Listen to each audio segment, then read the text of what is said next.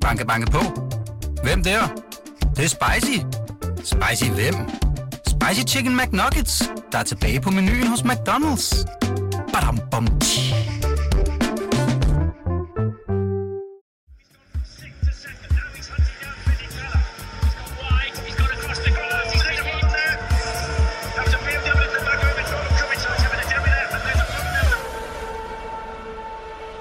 Jeg kommer til at savne ham og ønsker ham alt godt fremover. Jeg har lært rigtig meget af ham, og vi ville gerne have fortsat sammen, men sådan er det nogle gange.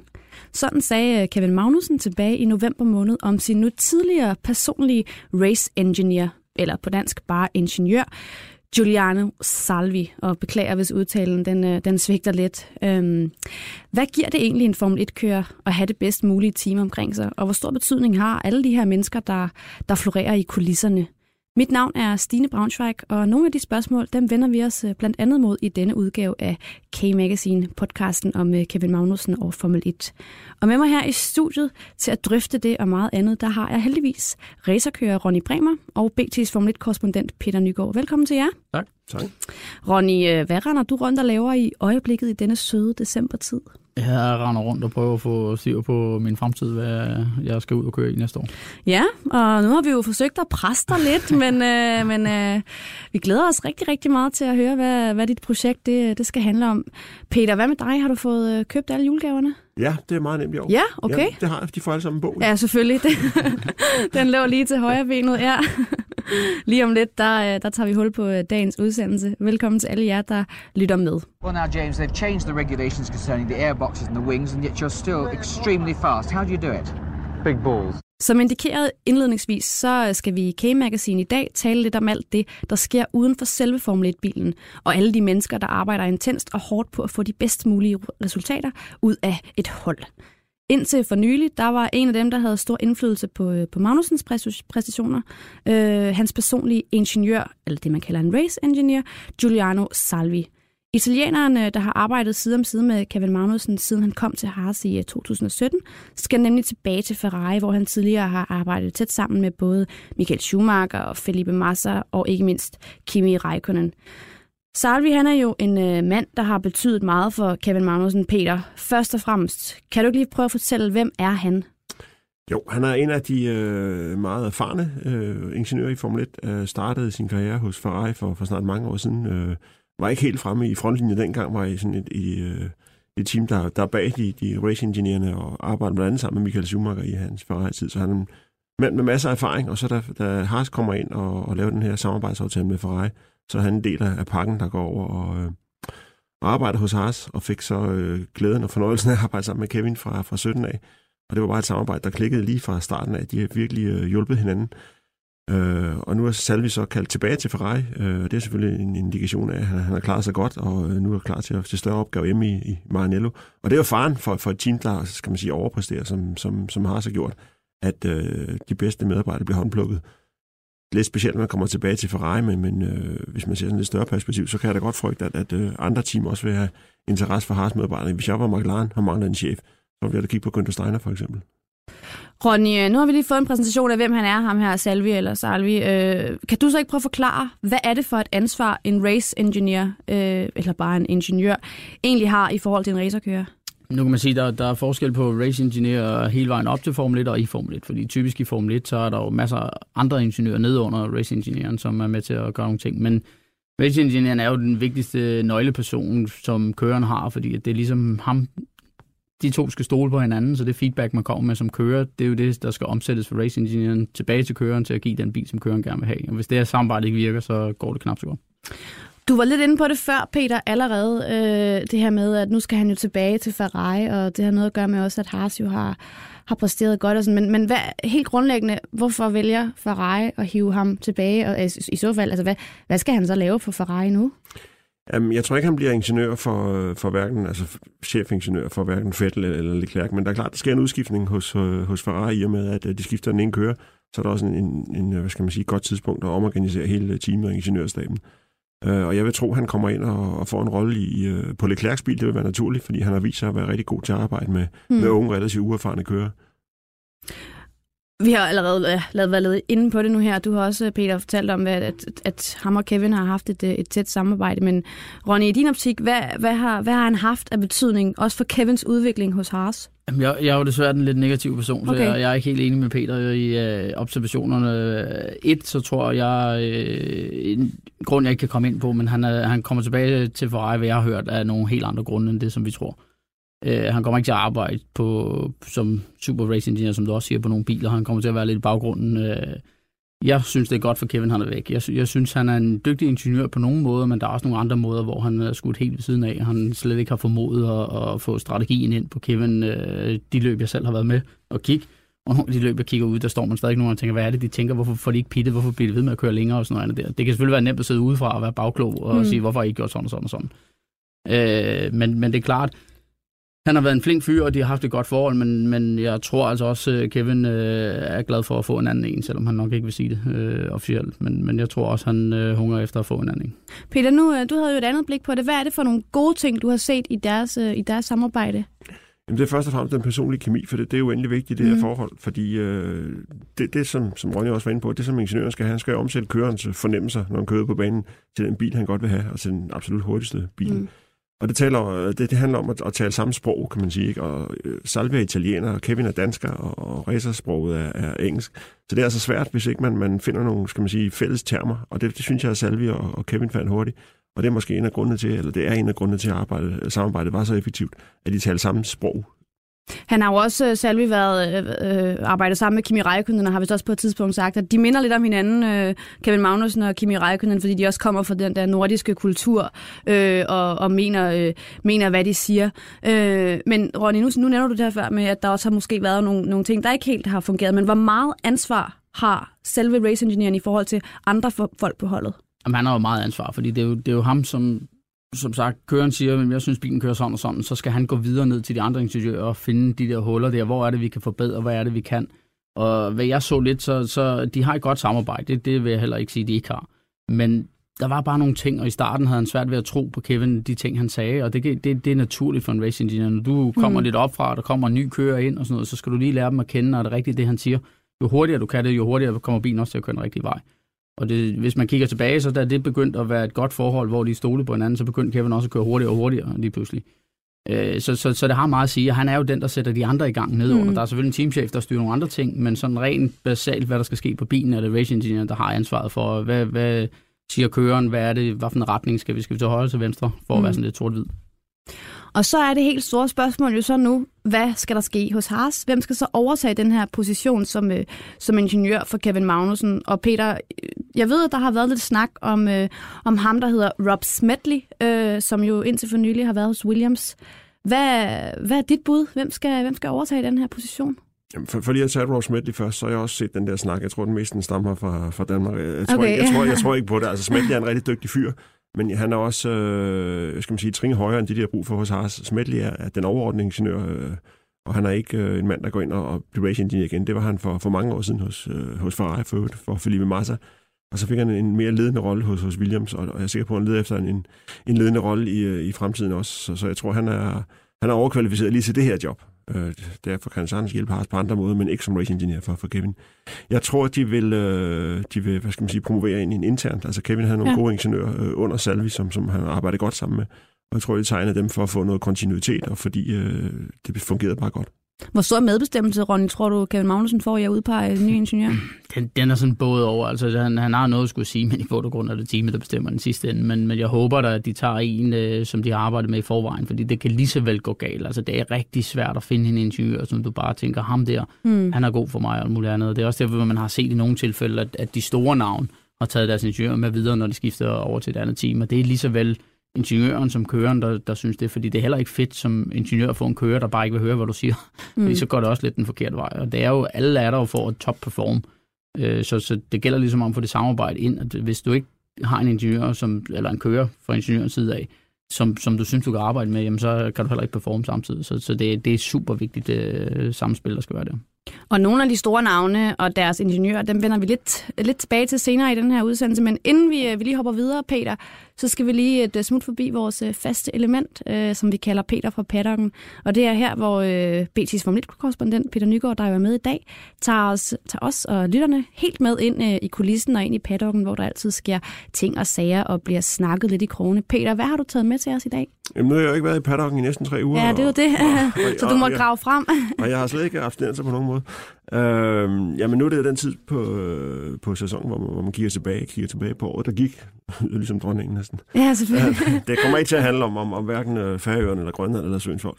Nej, jeg, jeg vil øh, trække min, øh, min største oplevelse med Formel 1 frem for, for den forgangne sæson, og den er faktisk ikke, øh, fandt ikke sted på en Formel 1-bane. Den fandt sted ugen efter Monacos Grand Prix. Der blev jeg inviteret med til øh, F1 GPDC's generalforsamling. F1 GPDC. Hold da op. Ja, F1 GPDC. Det lyder rigtig flot. Det står for Formula 1 Grand Prix Drivers Club.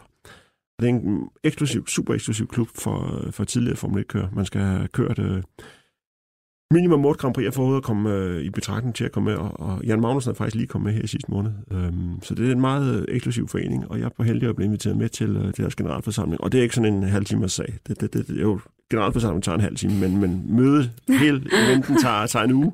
Ja, Og okay. det foregår med, med store italienske middage, og det, det foregår nede i... Det helt store show bliver det, det rullet er helt ud. store show, ja. og der er så mange røverhistorier fra alle de gamle kører der. Og den sidste dag var jeg så ude at køre go-kart med de gamle kører. Mm. Øhm, og, og det, det, er den generation, hvor de alle sammen har en eller anden skavank. Altså for dem bukket sammen i en go-kart, det, det, det, tog sin tid. Men så kørte vi, og, og øhm, en Manuel Pio, som I måske kender, Tom Christensens co for flere mange sejre, han var helt i særklasse foran. Og så var der et stort midterfelt, øh, som også kørte rigtig stærkt. Og så var der øh, bagtroppen, hvor jeg, hvor jeg var med sammen med, med en anden fyr. Og jeg kunne selvfølgelig ikke kende dem, da vi kørte. Øh, og det var, det var rigtig hurtigt go-kart på en rigtig stor bane, og jeg var øh, kæmpet med ham der fyren foran mig. Og han blev sådan lidt træt til sidst, lavede nogle fejl, og jeg kom forbi på aller sidste omgang, og jeg var pavestolt over, over han en Formel 1-kører, da vi kom tilbage til, til pitten. Så tog han hjelmen af, og så var han 78. Men han kunne sapsus med stadig køre stærkt. Og en fantastisk lille anekdote herfra. Racing, competing is in my blood. I dag stiller vi jer her i K-Magazine skarpt på nogle af de folk, der er allertættest på Formel 1-kørende, og som altså bærer en stor del af ansvaret for, at det går godt på racerbanen. Ronny, nu har vi været lidt inde på Magnusens tidligere ingeniør, øh, og en potentiel afløser også øh, hos Haas. Hvor vigtigt er det her med at have et godt hold af mennesker omkring sig som Formel 1-kører? Jamen, det er jo super vigtigt. Altså, man kan sige, vi, vi glemmer jo lidt nogle gange, når vi sidder og kigger på fjernsynet, så er der altid køren, det handler om og sådan noget andet. Men hvis du ikke har teamet bag dig, så kan du ikke performe, øh, uanset hvordan du vender og drejer det. Og det er der måske også mange kører, der glemmer, øh, at, at der er et team. Altså, vi er et team, der vinder. Det er ikke mig, der vinder. Det er teamet, der vinder. Mm. Øh, men det er klart, det er køren, der sådan er grænsekagefiguren, der står ud og og sådan noget. Der. Men det er jo super vigtigt. Det er, det er jo det er jo små marginaler nogle gange, og kald, hvornår skulle du pit, hvornår skulle du ikke pit, er der safety car, skulle du have været inde, skulle du ikke have været inde, og sådan noget. Og der i Formel 1 er det altså bare større end alle andre steder, der sidder sus med mange mennesker bag i der, der skal snakke sammen på det rigtige tidspunkt. Mm. Mm. Og det, det er en symfoni i sig selv, at få dem til at arbejde sammen. Og man ser dem sjældent, synes jeg, på fjernsyn. De er blevet bedre og bedre til at vise det om bag i og sådan noget, men der sidder altså mange mennesker bag i, der ja. skal kontrollere alt muligt. Så, så det, er, det er stort, øh, og det er super vigtigt. Super vigtigt, hører vi her, Peter, også. Hvor, altså, hvor, hvor stor betydning kan det så få, hvis nu der opstår øh, splid imellem en kører og en racerkører? Eller nej, undskyld, en kører og en, en ingeniør? Det kan få enorm betydning, øh, og det er jo ikke kun i forhold til kører til ingeniør, det er i forhold øh, kører til, til forskellige øh, dele af teamet, altså teamledelsen osv., og jeg tror, det er en stor del af forklaringen på, at Kevin har klaret sig så godt hos Haas, det er, at han bare klikket med det hold, og det, de, han føler sig hjemme hos dem. Og måske også en stor del af forklaringen på, at det ikke gik så specielt godt hos Renault og hos McLaren også, fordi han havde nogle kontroverser med, med teamledelsen, øh, og, og, og dermed skabt en, så blev der skabt en dårlig stemning. Jeg siger ikke, det var Kevins skyld, øh, måske nærmere tværtimod, det var måske teamledelsen, der ikke var, deres opgave voksen. Men der var bare en dårlig stemning, øh, Hmm. hmm. og, og så er det bare en nedadgående spiral. Men øh, Ronny, er der så ikke også måske, det er jo et professionelt samarbejde, er der måske, altså, hvis det bare går helt vildt godt, er der så ikke en risiko for, at det også godt kan blive lidt for hyggeligt måske? Jo, altså man skal passe på, at det ikke bliver en sovepude, men man kan sige heldigvis, som Kevin også har udtalt, ikke? han savner lidt at vinde og sådan noget andet der. Det gør de andre på holdet også, så, så der er, på den måde skal de nok øh, gøre hele tiden. Jeg synes, et, et imponerende element, det, det, det er Haas, når man er internt i pitten og går derinde og sådan noget. De, de har noget helt specielt, og det er, det er rigtigt, Kevin passer godt ind i, fordi det er mere amerikansk mentalitet, end det er europæisk. Ikke? Og der kan man sige, McLaren og, for, og, og Renault der, ikke? Øh, franskmand, det er noget af det værste at arbejde sammen med. Altså, det, de, det er dem, der bosser, når du gør bare sådan, eller Mm. så er du bare et andet sted. Og det, det er selvfølgelig en del af at være racerkører. Du må indordne dig under de ting der, men det er også mere, når du går hen og bliver en fabrik, så du styrer nogle andre elementer og sådan noget andet. Og der, der vil jeg faktisk godt fremhæve Mercedes også. Der synes jeg, det er utroligt, at de kan blive ved med at arbejde, som de gør. Ja. Taget betragtning af, at de også er styret af noget bag i. Så, så er de gode til at ligesom gøre deres egen ting. Og det er måske Mercedes, der siger, okay, det går fint, vi, vi lader bare være, I gør, hvad I gør. Ja. og så går det bedst. Hvor Ferrari ser vi jo typisk gang på gang internt begynde at æde sig selv op, Ja. når, når det går godt, ikke? Og lave en masse dumme fejl. Det er jo et større puslespil, der så skal gå op i, i sådan en garage. Øhm, jeg kunne godt tænke mig lige at komme lidt ind på nogle af de andre vigtige personer, som en, øh, en Formel 1 en Formel 1-kører har omkring sig. For eksempel har øh, øh, hvad hedder han, øh, Kevin Magnussen jo sin personlige træner, øh, Jakob Havgaard. Øh, hvad er det for et forhold, de har? Hvad er hans funktion? Jamen, øh, helt overordnet, så, så skal han jo stå for, for Kevins træning og, og, og kost. Og, øh, men det er efterhånden kun en lille del af det. Selvfølgelig det, man bliver ansat til. Men, men det vigtige er, at øh, altså, Kevin og, og Jakob øh, tilbringer jo mere tid sammen end, end nogle andre mennesker. Det er 24-7 i, Ja. ja. en Grand Prix-weekend. Ikke? Ja. Øh, så, så det skal bare være et samarbejde, der fungerer. Og øh, Jakob kom jo ind og afløste Thomas Jørgensen øh, herop til sæsonen, og, og det, jeg var sådan lidt urolig for det, for, for Thomas havde haft en fantastisk beroligende indvirkning på, på Kevins karriere. Det var sådan, jeg vil ikke sige en faderfigur, men det var sådan en, en, en lidt mere moden mand, og så kommer Jakob ind, som er jævnaldrende med, med Kevin. Øh, Jakob er også ansat af, af Thomas i hans firma jo. Men, men øh, det har bare fungeret rigtig godt, øh, og, og, fordi, og det er ikke kun et spørgsmål om træning og, og lave den rigtige øh, mad og den rigtige, rigtige drikkevarer til ham. Det er også spørgsmål om være den stødpude, der skal til, og, og ham man ikke sige græde ud, den skulle man så græde ud ved, men også øh, øh, bygge Kevin op igen, Ja. når der har været et problem, så, så, så Jacob, han går til og, og tuder ud ved. ved. Så, så det er et meget mangfoldigt job, som, øh, som Jacob har udfyldt rigtig godt i sin første Formel 1-sæson. Er der også et element af sådan lidt en personlig rådgiver, eller sådan i det der?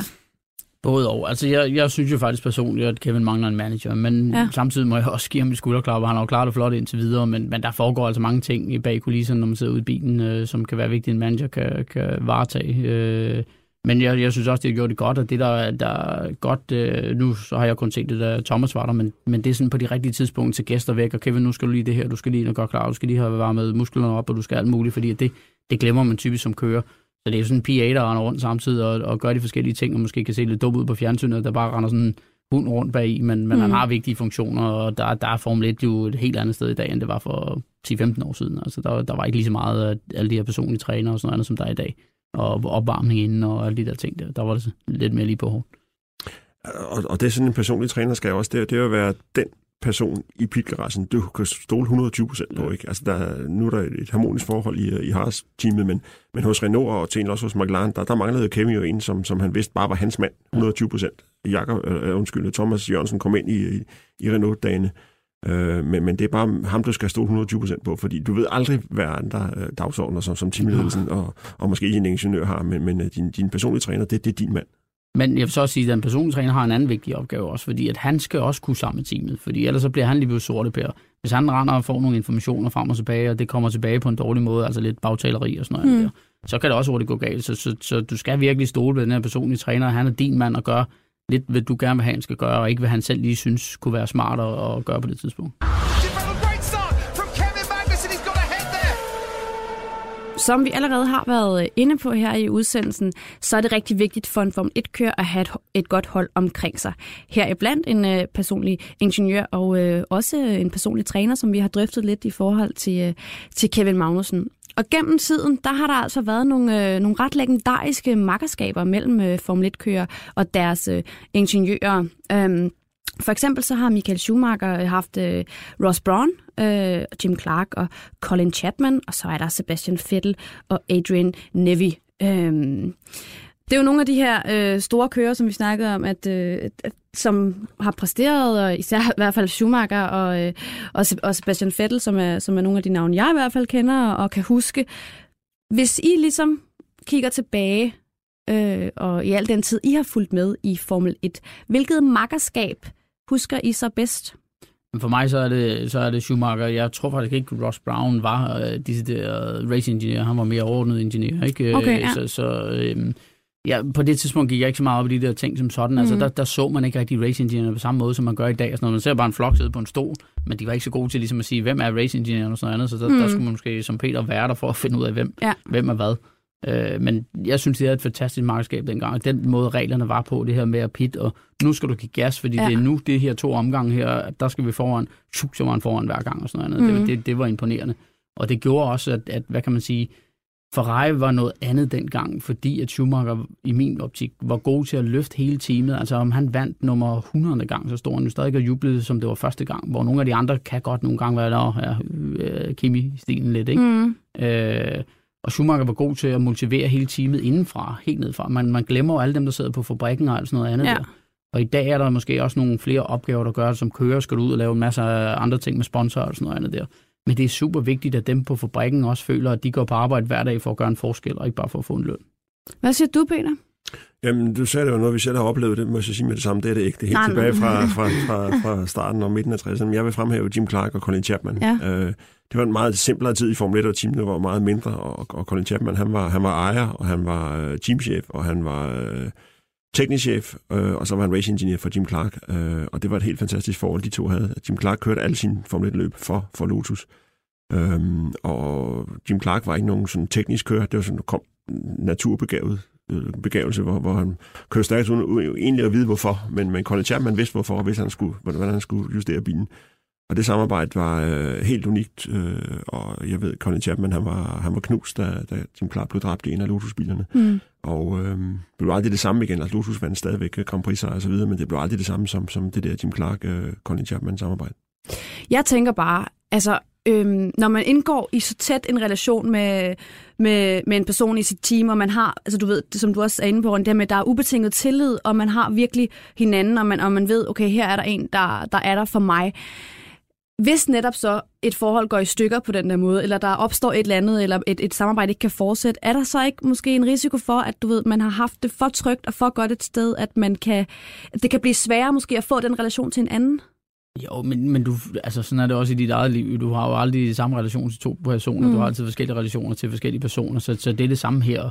Og jo, det er et professionelt level, men man kan sige, at forskellen i forhold til et almindeligt firma er måske bare her, der, der er din egen performance, det går ud over forstået på den måde, at hvis du ikke får det her samarbejde til at fungere, jamen så kører du ikke stærkt nok, og så mm. er din bil ikke god nok. Og det er jo det, det går ud på som racerkører også. Det er jo ligesom at rende rundt med hele teamet. Det gælder også mekanikeren, der står, for han kan også lave en fejl på din bil jo mere de kan lide dig, jo mere går det igennem ild og vand, for at alt skal spille 100%. Selvfølgelig kan man stadig lave fejl, det er ikke det, jeg mener, men, men det er bare vigtigt, og der er rigtig mange kører, der glemmer at gå hen og takke folk, og det er der, hvor Günther Steiner er rigtig god. Altså selvom de bliver nummer 16, så går han hen og takker hver eneste mand på teamet mm. stadigvæk. Det giver bare en opløbende, at de har i det mindste gjort deres opgave. Så kan der være nogle andre undervejs, der ikke har gjort det, siden resultatet ikke kom. Det kan også være alt muligt andet, det kan være kørende, har en fejl eller andet. Og et godt eksempel er jo, at når, når vi som racerkører kører, så sætter vi den lige i væggen eller eller andet, så skal de stå hele natten og arbejde helt sindssygt. Hvis du bare er ligeglad og har sådan en attitude med, at ja, men det, det er jo deres arbejde, det skal de, så er det bare ikke det samme, som hvis du ligesom prøver at, at, at gå lidt mere dybden. Og, i, I gamle dage, da jeg selv kørte Formel Ford, så hjalp jeg med at gøre den ren og sådan noget. Det kan man ikke helt i Formel mm. 1, men det er bare for at sådan symbolisere, at jo mere du er på deres side, jo mere de er også på din ja, side. og samarbejdet. Ja, ja Peter, du har også Nå, men jeg vil bare lige, lige præcis, øh, det er Kevin jo også rigtig god til. Altså, han er god til at... Han har altid været populær hos sine race engineers, både hos, hos McLaren og hos Renault og, og nu hos Haas øh, og hos mekanikerne også. Og, og det er også fordi, at der hele tiden om, om, omkring racerkører, de elsker, når de ser en racerkører, der bare giver sig 100%. Og, og de hader, når der er sådan en primadonna, som, som, de, ikke, som de fornemmer ikke rigtig øh, yder, hvad han skal, eller simpelthen ikke har talentet til det. Mm. Men, men Kevin, ham, han, han, de kan se, at han, han giver 120% ud på banen, ikke? og det kan de bare lide. Mm. Ronny, gennem din tid som, øh, som racerkører, der har du jo selvfølgelig øh, oplevet lidt af hvert og, og skulle arbejde sammen med en, en masse forskellige mennesker. Er der ligesom, har der været nogle afgørende tidspunkter igennem din karriere, hvor du, har, hvor du har mærket eller oplevet, at her er der nogle afgørende eller nogle personer, der har haft afgørende betydning for, hvad for en vej din karriere gik? Jamen, det, det har der været flere gange. Altså, jeg havde en gang i, i Form 3, hvor at, øh, jeg kørte for, for Carlin, som var øh, det vindende team. Først kørte for Manner, som havde vundet året før. Så var de så ikke så gode det år. Jeg var der, men så kom jeg over til Carlin, som var det vindende team. Så fik jeg en racing det. Jeg kunne rigtig godt lide, om vi havde et godt samspil, men han var bare alt for forsigtig. Han har været Formel 1 også, været på spærkar hos McLaren i, i syv år. Og dengang der havde man en spærkar, altså en ekstra bil, så når, når en af deres biler gik i stykker, så kunne man tage spærkaren ind. Men det gjorde også, at han har ikke rigtig noget erfaring, for den har aldrig været i spil, den der spærkar. Måske været en gang på syv år, eller et eller andet Og selvfølgelig havde han informationer, men han har ikke rigtig haft det tæt på, så han tog aldrig at tage de der chancer, der skal til. Hmm. Og, og det er også det, man skal huske, at, at man satser jo hele tiden for at prøve at køre stærkt nok, især hvis det er et stramt felt så, så kan det være nemt for os at sidde og være så bagklog bagefter, og det gør jeg også selv desværre, og sige, ah, hvorfor gjorde de ikke sådan, og hvorfor gjorde de ikke sådan? Jamen, man har jo prøvet et eller andet sted at gå, gå den vej og sige, okay, nu satser vi, vi gør det her. Og der var han simpelthen bare ikke dygtig nok øh, på det tidspunkt. Havde, det var et super vigtigt tidspunkt i min karriere. Da jeg så kom til Champ Car, så havde jeg til gengæld en super dygtig ingeniør. Så havde jeg bare ikke penge, så jeg kørte kun fem løb i det time, og så mistede jeg det bagefter. Men han var en af de, eller han var faktisk den dygtigste ingeniør, jeg har arbejdet sammen med. Jeg forstod mm. mig fra dag et af. Da jeg havde ja. en test i Champ Car, som slet ikke handlede om mig til at starte med, hvilken jeg troede det var. Jamen, så, der så han lynhurtigt, hov, det her, det kan vi gøre noget. Så var vi anden hurtigste af alle, første gang jeg testede en Champ Car mod de etablerede kører og sådan noget andet. Ja. Og det gjorde bare, at det var fedt at vide, okay, hver gang jeg siger til ham, at den gør sådan og sådan, whoop, så kører bilen hurtigere og hurtigere og hurtigere går den rigtige retning. Så er det også fedt som kører at opleve det. Nu har vi jo tidligere i programmet øh, været øh, inde på Kevin Magnussen, og han nu mister sin, øh, sin personlige ingeniør, som rykker tilbage til Ferrari. Peter, nu spekulerer jeg jo bare lidt, ikke? Øh, Det er en del Men- af, det er en del af jobbet. Formel 1. åbner det her en dør for Kevin Magnussen hos Ferrari? Altså, det er ikke nogen skade, at Salvi, som det så godt med Kevin, nu arbejder i Maranello og, og skal man sige, ambassadør for, for Kevin, hvis der opstår en, en mulighed. Så, så selvfølgelig øh, vil, det, vil, det, vil det være en hjælp. Det er i hvert fald ikke en skade. Øh, men, men om det direkte åbner en vej, det, det tvivler jeg meget på. Men, men man ser det jo tit, også som du var inde på før, Ronja, at øh, gode kører, de, øh, de tager deres ingeniør med. Øh, og man har også et, øh, omvendte eksempler på, at ingeniører har trukket en kører over i Teams, så, så det kan da i hvert fald trække i en rigtig retning for Kevin.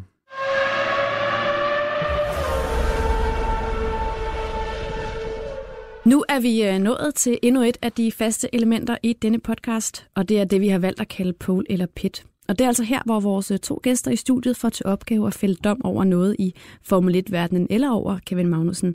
Og det er noget, I er begejstret for, eller noget, I er trætte af. Peter, hvis vi starter med dig.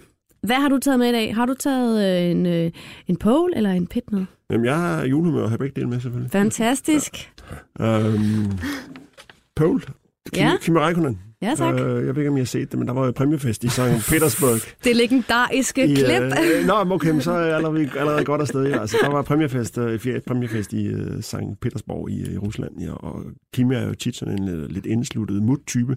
Men der var han øh, startet ud med godt humør. Hvor finsk Han fik snakket noget, fald. Han fik snakket, og han fik smilet. Masser af kærlighed. Og han fik vinket, og han var det, man på udenland kalder lidt tipsy. Nok en anelse. Men det klædte ham. Øh, og så, så, øh, så helt klart, øh, han skal på pole med, med den optræden dernede. Ah, men øh, Ronny, har du nogensinde givet den så meget gas til en fest som racer? Nej, jeg, jeg er nok lidt mere professionel, uden skal lyde for kedeligt, men, men samtidig er det det, der er fedt ved Kimi. Ja. Han er bare Kimi, og det, det er også, når du er, når du får lidt verdensmester og sådan noget, så kan du tillade noget andet. Det har jeg faktisk uh, snakket med Kevin om, dengang jeg hjalp ham også. Det, det, der er bare nogle ting, du bliver nødt til at vente med, til Ja. du er oppe på toppen, så kan du gøre, hvad du vil. Det kan du ikke undervejs, Ja. så risikerer du bare at miste dit job. Og inden vi lige tager Peters så kan vi ikke høre, hvad har du taget med i dag? Jamen, jeg, jeg har faktisk taget en, øh, en pole med, og det øh, skulle måske have været lidt tidligere, men jeg synes faktisk en, en stor pole til Haas-teamet i det hele taget, som har taget chancen for nogle år tilbage og sige, at vi bygger ikke alt selv, ligesom alle andre gør. Vi tager nogle elementer fra nogle gode ting og sætter sammen. Og så det, de har fået ud af det, og det, det, det gør selvfølgelig også, at øh, vi har høje forventninger til dem hver gang, men jeg synes virkelig, det, det, er, det er frisk, at man tør, når der er så mange penge på spil, Mm. og sætte nogle ting sammen, som alle andre stod og grinede af og sagde, ah, det, det, ah, ja, gør I bare det og sådan noget andet der. Og nu tror jeg, at der er nogle andre, der måske godt kunne tænke i samme baner. Og Peter, så får du lov til at runde af på en mere negativ tone med, med din pit, og det du har valgt at køre i garagen. Uh, jamen, den går til Mexikos nye præsident, som jeg ikke engang kan huske navnet på, men det er sådan en kæmpe lang spansk navn på en 7 uh, øh, forskellige navn. Uh, han har begyndt at sætte spørgsmålstegn ved uh, det lokale Grand Prix, og det blev fået lige også i St. Petersborg i uh, weekenden, kåret som uh, årets bedste Grand Prix, uh, bedst organiseret Grand Prix for fjerde år i træk. Og nu er de så begyndt at at stille spørgsmålstegn ved det. De vil ikke ofre øh, offentlige penge på det, som de siger. Men, men som alle, der har en lille smule forstand på Formel 1 og ikke har en eller anden politisk agenda, ved, så, så er et Formel 1 Grand Prix, i hvert fald i Mexico City og de allerfleste andre steder, også en, en indkomst for landet, når, når stregen skal slås. Men der er åbenbart en politisk agenda, som betyder, at han vil sætte spørgsmålstegn ved det. Det synes jeg bare er, ja, det er helt forkert, og det er synd, for det er et af årets allerbedste løb. Og på den lidt, øh, lidt negative tone, kan vi vist godt øh, sige det, så er vi altså ved vejs ende i denne udgave af K-Magazine. Husk, at du kan finde vores øh, podcast på BCDK og i iTunes og på vores øh, Radio 24 podcast app. Øh, og her kan du altså også abonnere på den.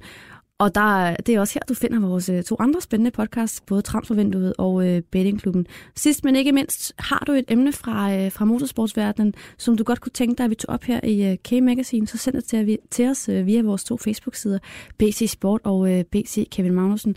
Ronny Bremer, Peter Nygaard, tak fordi I var med. Selv så. Vi høres.